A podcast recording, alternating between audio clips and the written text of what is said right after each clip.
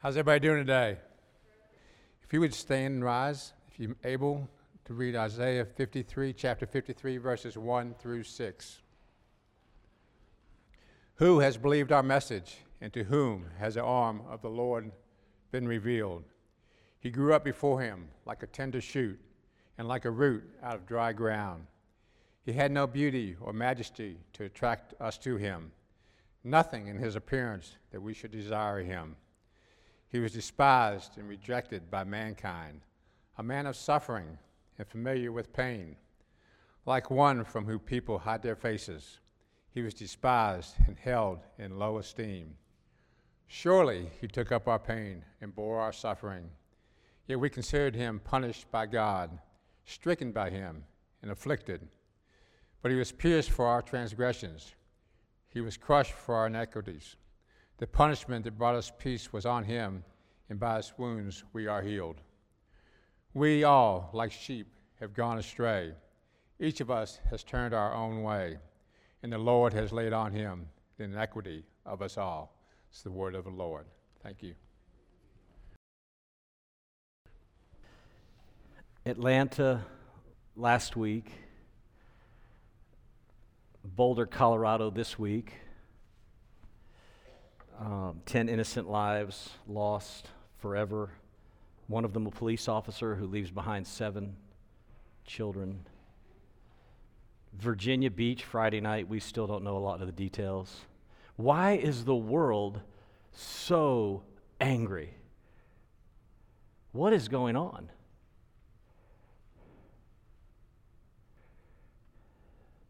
I think one of the reasons, if you're thinking about Christianity as a legitimate, real, true, believable thing, I think one of the things that makes Christianity so compelling is that it gives the best answers for, on one hand, horrific evil, and on the other hand, the subtle evil that remains in our hearts, even those of us who confess Christ. I think that's what makes the gospel so persuasive is that Christianity answers those questions better than anything else out there. Um, let me ask you this What do you think humanity's biggest problem is? What do, what do you think our biggest problem is? And then let me draw, like try to bring it a little closer to home and ask you personally what what would you say your personally your deepest recurring problem is I think the deepest moral impulse, the deepest moral impulse inside of each of us is making excuses. The biblical terminology is justifying oneself, defending yourself. My own self righteousness and, and, and justifying myself. Like, it's not just my sins that I need to be saved from, I need to be saved from my best excuses, from the goodness that I think remains in me. I cling to my goodness because I feel like I have to. If, it's so hard for me to admit that I'm actually wrong, that there, there is remaining sin inside of my heart and soul. It's so hard to admit that I'm wrong. I mean, to confess sin, to admit to somebody else or in front of somebody else that I've done something wrong, it's really hard. Like to say, I was, I was, I was wrong. Like that's hard to say, right? And to mean it. To really confess that, like, what will people think? What will people think of me if I confess? If I confess my, my sin and the, the wickedness and the, the stuff that's in my heart. So instead, what we like to do, instead of confessing, is what we like to do is we like to shift the blame, shift the guilt, shift it to somebody else. So we make them the problem. We make other people the problem. We make people we love people we work with, people we're friends with, people we're married to. We make other people the problem, and we do it every single day. And here's what we're doing when we do this over and over again, you know what we're saying to that person? What we're saying to that person when we shift our guilt, our shame, our problem onto them, what we're saying to them is, we're really saying, I need a substitute. And I've picked you.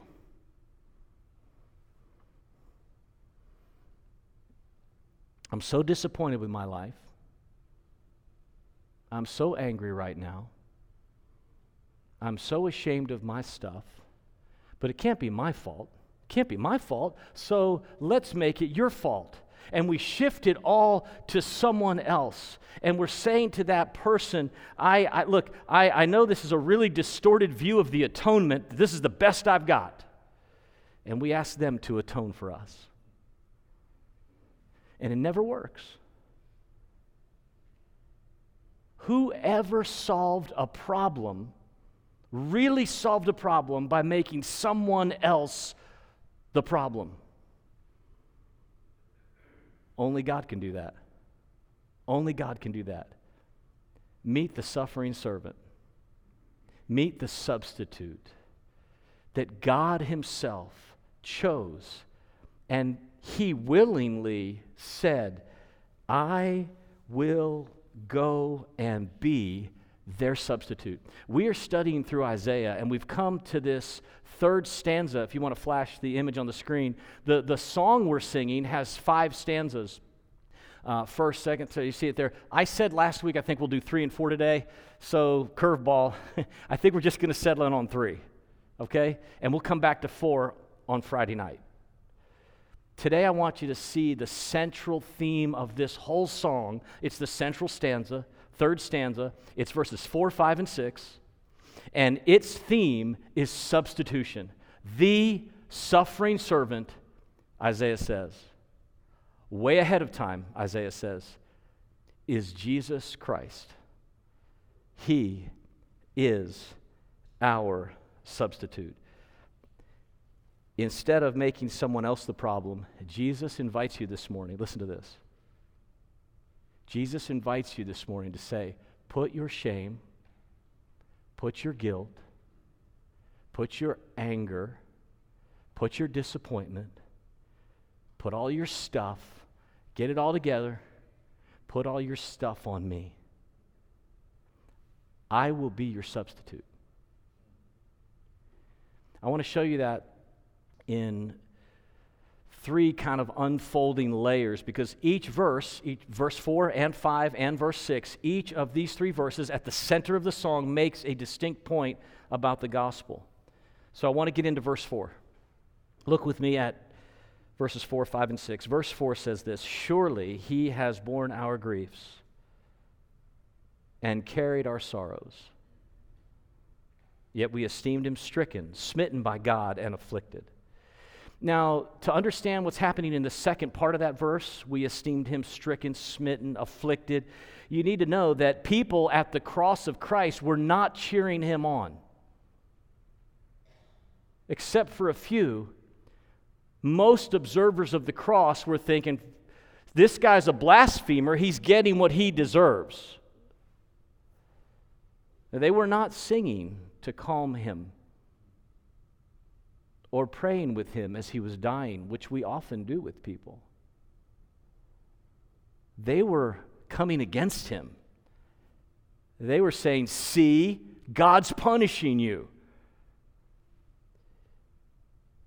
So Isaiah says, surely for a reason. At the very beginning of the verse, he says, surely. That means truly. Like the truth is, the truth is that Jesus wasn't getting what he deserved, Jesus was getting what we deserved, right? So that's the truth. The truth is, Jesus was dying in our place. So that's why Isaiah says, Surely, truly, he has borne our griefs. Yet everyone, everyone watching was saying, See, he's getting what he deserved. No, no, no, that's not at all what happened. Jesus got my payment in full. Now, here's the layer from this verse I want you to see. This is really interesting. Isaiah doesn't start talking about guilt until verse 5. What's he talking about in verse 4? In verse 4, he's talking about grief and sorrow and pain and emotional stuff. On the cross, Jesus Christ died like Jesus Christ died for our real suffering in life. Pain, the NIV has. Sickness, the New American Standard has. Griefs, sorrow. Jesus did not only die for your guilt, He died for the experience in life of the pain and suffering and disappointments that you are experiencing in real time. What, what is Isaiah doing here? He's talking about the fullness of the effect of the, like, Jesus thought of everything when he died on the cross for us. Nothing gets left out. He carried into his death both our guilt before God and its effect on us. Its mental, emotional, psychological, spiritual, even physical effect. Sin makes us sick, broken, distorted, empty, hollow. Jesus died for all of that grief. Like, circle those words. The next time you grieve, you remember Jesus entered into that grief for you. The next time you experience deep sickness, the next time the doctor calls you back and says your levels are up,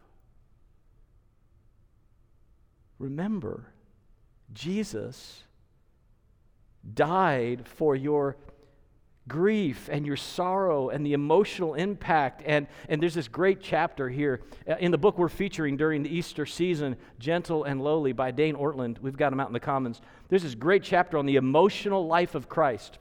And his point is to say Jesus didn't just die for your sins. Like he died, well, I'll read it to you. Here's what he says Remember Isaiah 53.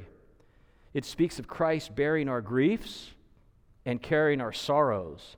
He was not only punished in our place, experiencing condemnation, which we never will experience now that we trust in Him, but He also suffered with us. In your grief, He is grieved. In your distress, He is distressed. Are you angry today? He goes on. Be comforted by this. Jesus is angry alongside of you.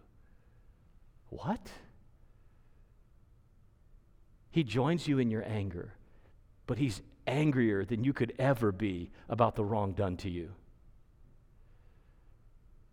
Your anger is but a shadow, probably mingled with unrighteousness.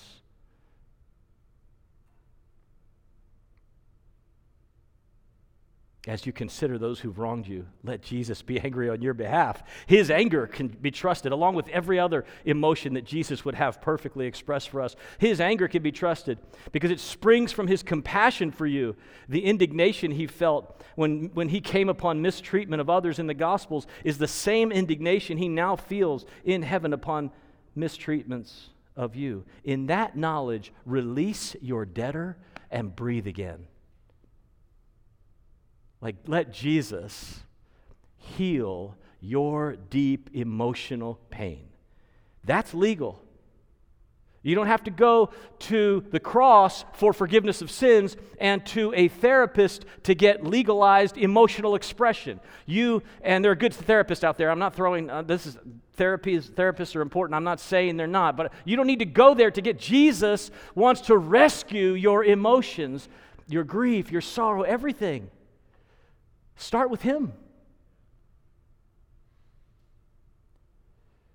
The death of Christ is the death of your depression, your fear, your shame, your anxiety, your compulsiveness. It's the beginning of the death of all of those things. When you enter into Christ, the death of Jesus begins to free you from those things.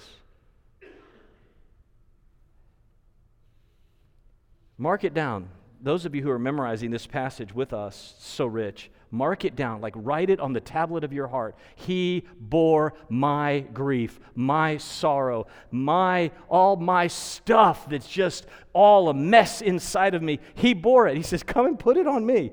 Don't, don't, don't keep putting it on others. Stop putting it on other people. They don't know what to do with it. They can't do anything with it. Stop putting it on them. Put it on me. Jesus died on the cross.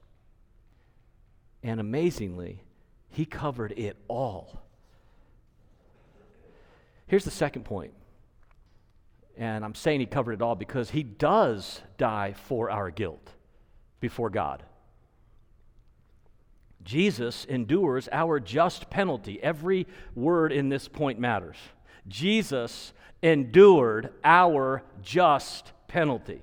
It should have been our, like, it should have been ours. Verse 5. But he was pierced for our transgressions, crushed for our iniquities for our transgressions, for our iniquities. Upon him was the chastisement that brought us peace Chastisement should have been on us. By his wounds, some of you might have stripes in there, wounds or stripes. You could even translate it gashes. His the you know, his gashed body was supposed to be mine. Isaiah says. This is intense. Can you feel the intensity picking up in verse 5 as you're reading through the passage? He bore our griefs and our, and our sorrows, right? We get this full emotional picture. But then also, he was pierced, he was crushed. He was like, he, like, this is that scene in the Passion of Christ, if you've seen it, where you feel like, I can't even watch this anymore. And you kind of want to turn away, right? It's the reality of that in that, in that depiction. It's just so arresting. It's intense. Why is it so intense? Why is this passage so intense? Because, it's, because Isaiah is trying to convey the full extent to which God went to rescue you, right?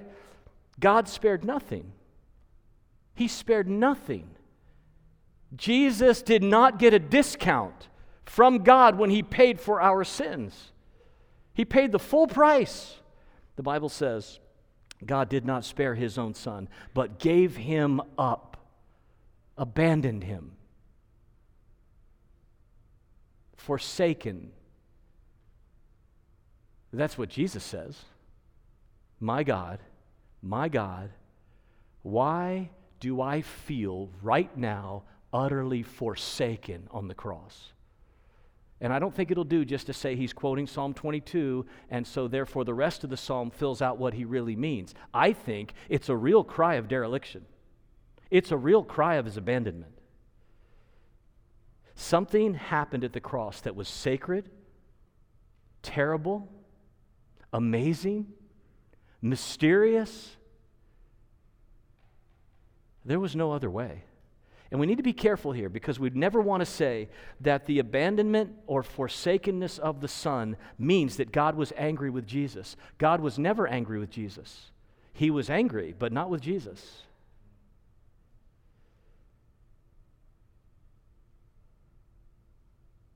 There's never anything but love between the Father and the eternal Son of God.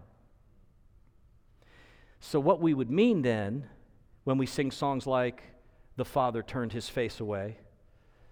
What we would mean then is Jesus, who was fully man and fully God in one person, really and truly experience the devastating severity of God's wrath and anger according to his human nature. As a human being like he's fully human and fully divine. His divinity never never experiences this in some mysterious amazing way. It can be said to be true of the one person. But in his humanity right his divinity uh, is, is remains unchanging. But in his humanity he fully experiences the forsakenness of god. And it truly really happened or we don't get saved.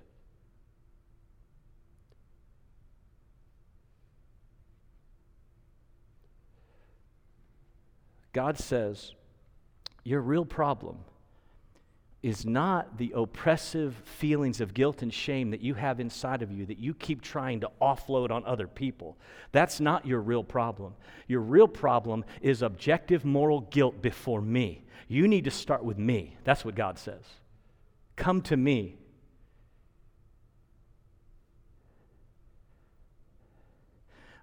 And here's what I want you to understand. I'm still in God's voice here. God says, I want you to understand, I am so angry with your sin.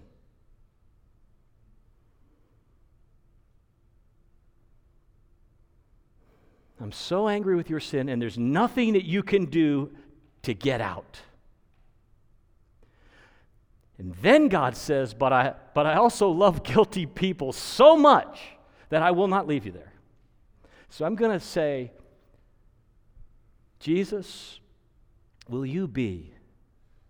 And the son says, almost in an amazing, kind of unfathomable way at the same time, right? In the eternal plan of God, I'm ready. I'm willing. Nobody takes this from me. I'm willing to give it and Jesus says, I will be their sacrifice.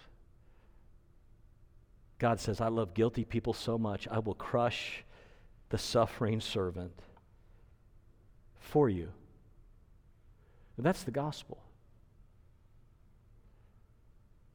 I should, des- I deserve the punishment. I deserve the chastisement. I deserve death. And by his wounds instead, I am healed. God in Christ unleashed his perfect, holy, warranted justice on the Son so that you don't have to experience that. That's amazing. Don't try to write the wrath of God and the anger of God out of your understanding of the gospel. The whole thing falls apart. It's like a Jenga, a Jenga tower. No, it's not like a Jenga tower. That's not the right analogy. Anyway, uh, you just pull the, if you pull this out, it's the fulcrum. If you pull it out, the whole thing goes, goes down.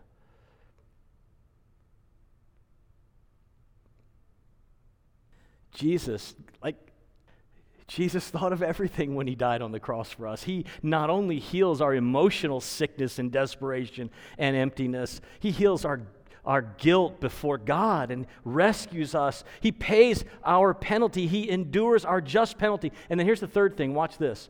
And, and he does, when he does all this, he carries far away from us our guilt. Number three, verse six.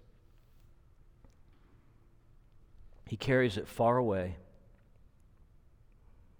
I've been kind of humming to myself all week. What's the first verse? Living, he loved me. Living, he loved me. Dying, he saved me. You remember this old Casting Crowns? Didn't Casting Crowns do that?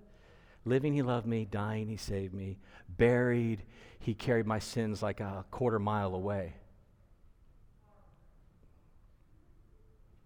Buried, he carried my sins far away. Right? Rising, he justified. Fully, freely, forever. Verse 6 in verse 6, Isaiah shows us ourselves and he shows us God. Watch for those two things. Are you with me? So look for our look for you and then look for God. Verse 6.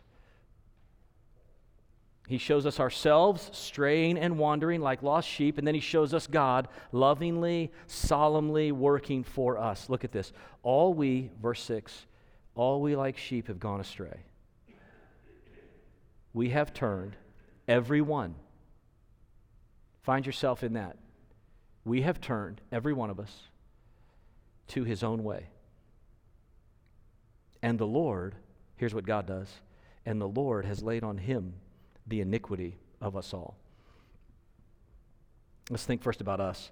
Now, that image is so good. This image of sheep, this is how we roll. This is the way we, we operate. All we like sheep are just doing our own thing. Like we're all just doing our own thing. When you look at humanity, when you look at us, we're all just doing our own thing. We're wandering just from, from one satisfying clump of grass in this world to another, and nothing ever seems to be enough. We're just wandering each to our own way, living our way. We don't see anything wrong with it. It's the way we came into the world, it's how we've lived our whole lives. Like, this is such a perfect imagery, perfect imagery about who we are.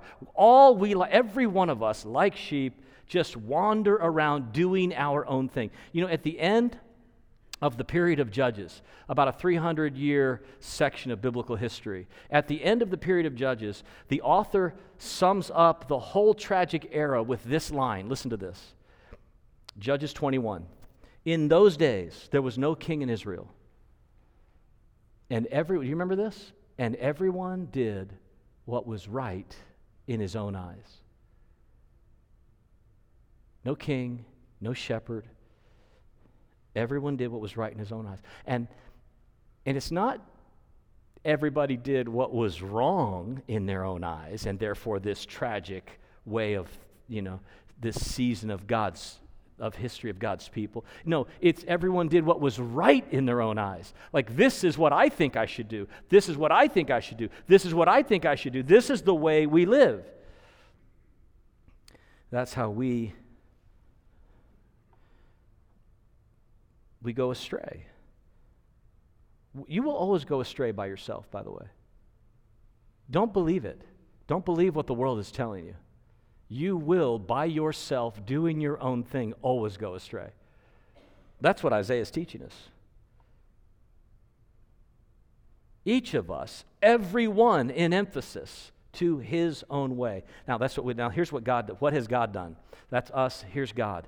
What has God done? Keeping with the shepherding imagery, Isaiah says, but the Lord, in his grace and in his mercy, has laid on him the wandering, the departure, the rebellion, the iniquity of us all. In keeping with this shepherding imagery, Isaiah says the Lord has laid on him our betrayal and our waywardness. What's he doing? He, so he's taking this Old Testament, those of you who are familiar with the Bible, he's, he's taking this Old Testament imagery of sacrifice, right? Isaiah is reaching back and collecting all of the imagery from the Levitical law and from Exodus and the beautiful pictures and images of atonement through sacrifice. He's collecting them all and he's saying, look, all of those make the same point that the writer of Hebrews will one day make that Jesus is the suffering servant, that the suffering servant is the offering and sacrifice, and that happened on the cross. He's talking sacrifice language, he's talking about atonement. The Lord laid on him the iniquity of us all. This calls to mind the Day of Atonement.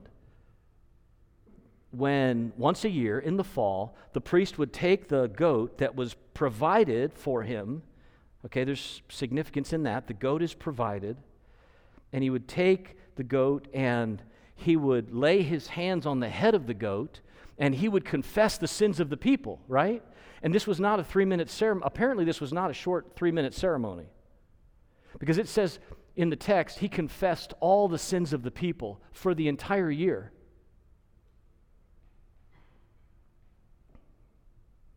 So he's praying, he's pleading with God. All of these guilty Israelites, in his mind and heart, and he's transferring their guilt, their depression, their shame, their excuses, their sins, their murder, their adultery, on and on and on. And he's confessing on the head of this goat, and he's symbolizing the transfer of guilt to the head of this goat. And then, do you remember what happens? Then the goat is to be taken out into the wilderness and to be taken way out into a remote place, the text says so it will never be seen again. It's forsaken, it's abandoned. The substitute, this pathetic goat, is led out as far as it could possibly be led. I wonder what it would have been like to be the guy who took that goat.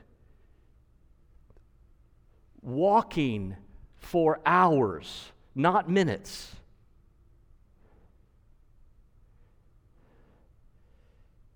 Scripture says, The goat shall bear all their iniquities on itself. Do you know what that's a picture of?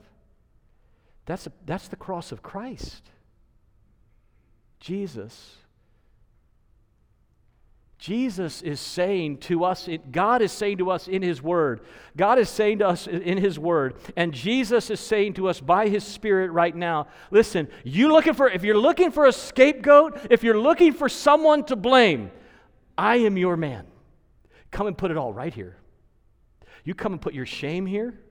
You come and put your guilt here. You come and put your depression here. You come and put your brokenness here. Just come and put it. Stop putting it on everybody else and come and dump it on me. I'll be your scapegoat.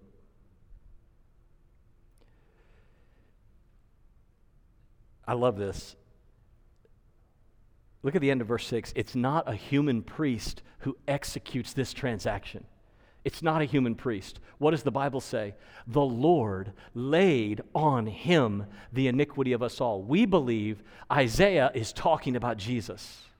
We believe in the gospel that God, in his kindness and mercy toward us, laid the sins of, of every generation, of anyone who would believe, on Christ.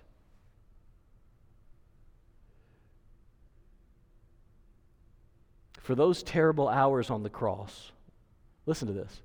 For those terrible hours on the cross, God was laying the iniquity of all of us on his son, saying to his beloved son, You are Peter the denier. You are Paul the persecutor. You are Rahab the prostitute. You are David the adulterer. You are the scapegoat. His beloved son becomes the scapegoat for every single infraction in the universe. That's absolutely mind blowing.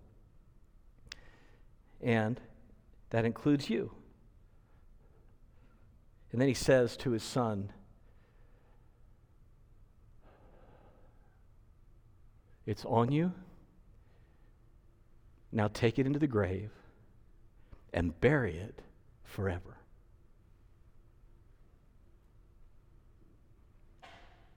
And through his sacrifice, through his death, through his burial, through the full extent to which he experienced the forsakenness and distance and separation in his humanity,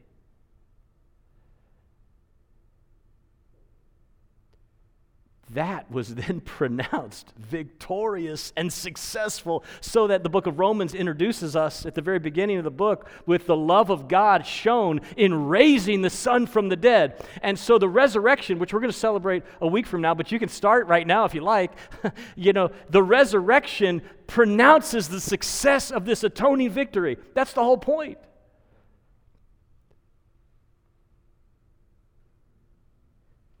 Think about this. The next time you try to put your problem, your sin struggle, your shame, your guilt, your whatever package, the next time you try to offload that on somebody else, just listen for the sweet spirit of, of God saying, No, no, no, no, no. Don't put it on them. Just listen for the voice of Jesus. Put it on me.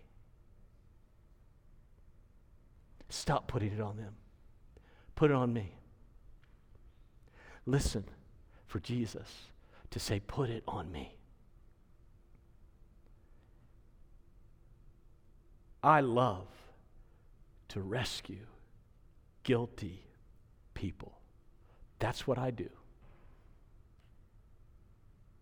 If you're heavy laden, burdened, weighed down with sin and depression, and, re- and, and maybe some things you've really done wrong, like you've really messed up, and you don't know how to get out. Jesus will get you out. That doesn't mean there won't be some consequences, maybe, but you can be free. Free to live again.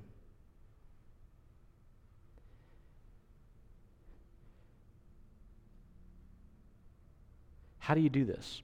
How do you get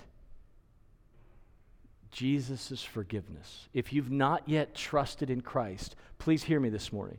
If you've not yet taken all your stuff and put it on Christ, here's what you do. You, it's really simple. Okay, it's profound, but it's very simple. You come with nothing in your hands, open hands, uh, with repentance and faith. So, with repentance, you say, I can't. I'm done trying, Jesus. I do believe that you're who you say you are. And so I turn from myself and I come in faith. Empty hands, I repent and I believe. And I want you to be my substitute. If you've never trusted in Christ yet, I want to I wanna pray for you in just a second and, and lead you. Like, I'd like to lead you to Christ today, right now, to place your faith in Him. If you are a believer, I'll pray for you as well. Will you join me? Let's pray right now. So, first of all, if you are wanting to trust Christ for the first time today and really believe the gospel, say something like this Like, Jesus, I believe who you say you are in your word. And I want to stop trying to save myself. So here's all my stuff. Will you save me? Will you give me freedom and new life? I love you. I want to trust you. Be my substitute. Be the perfect scapegoat I could never find anywhere else. I trust you.